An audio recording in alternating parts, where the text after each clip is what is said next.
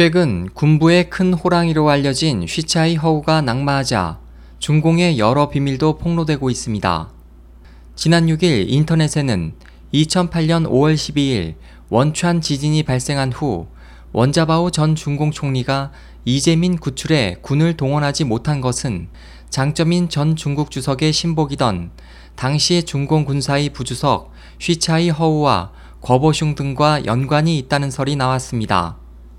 원촨 대지진 발생 당시 원자바오 총리는 가장 먼저 재해 지역으로 날아가 피해 상황을 파악했고 군부에 헬기 지원을 통한 이재민 구출을 요구하면서 지진으로 막힌 원촨의 도로를 신속히 복구할 것을 강력하게 명령했지만 중공군은 기상 상황이 나쁘다는 이유로 지원을 지연했습니다.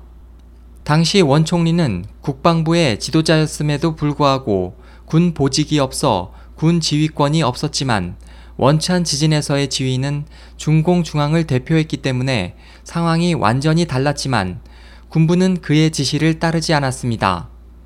소문에 따르면 쉬 씨는 군 인사권을 10여 년간 장악하면서 군부 내 세력을 구축했습니다.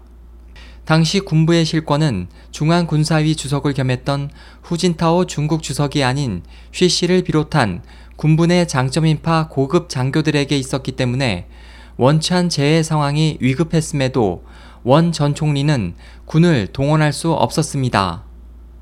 원찬 지진이 발생한 그해 연말에 중공 군사의 총참모장이었던 천빙더는 당 매체에 발표한 기고문을 통해 지진 발생 후 관건적 시간인 72시간 이내에 후 원이 군을 동원할 수 없어 재해 구조를 못했다면서 이 시기 군부의 일체 행동은 모두 장 전 주석의 승인이 필요했다고 폭로했습니다. 최근 인터넷에 게재된 또 다른 소식에 따르면 당시 원찬 지진 발생 후 장 전 주석의 신복이었던 고보슝은 중공 군위의 결정을 기다리지 않고 청도 군군내에서 스스로 구출 지휘부를 조직해 장 전 주석에게 보고한 후 스스로 현장을 총지휘하면서 당시 현장에 있던 원 전 총리를 무시했습니다.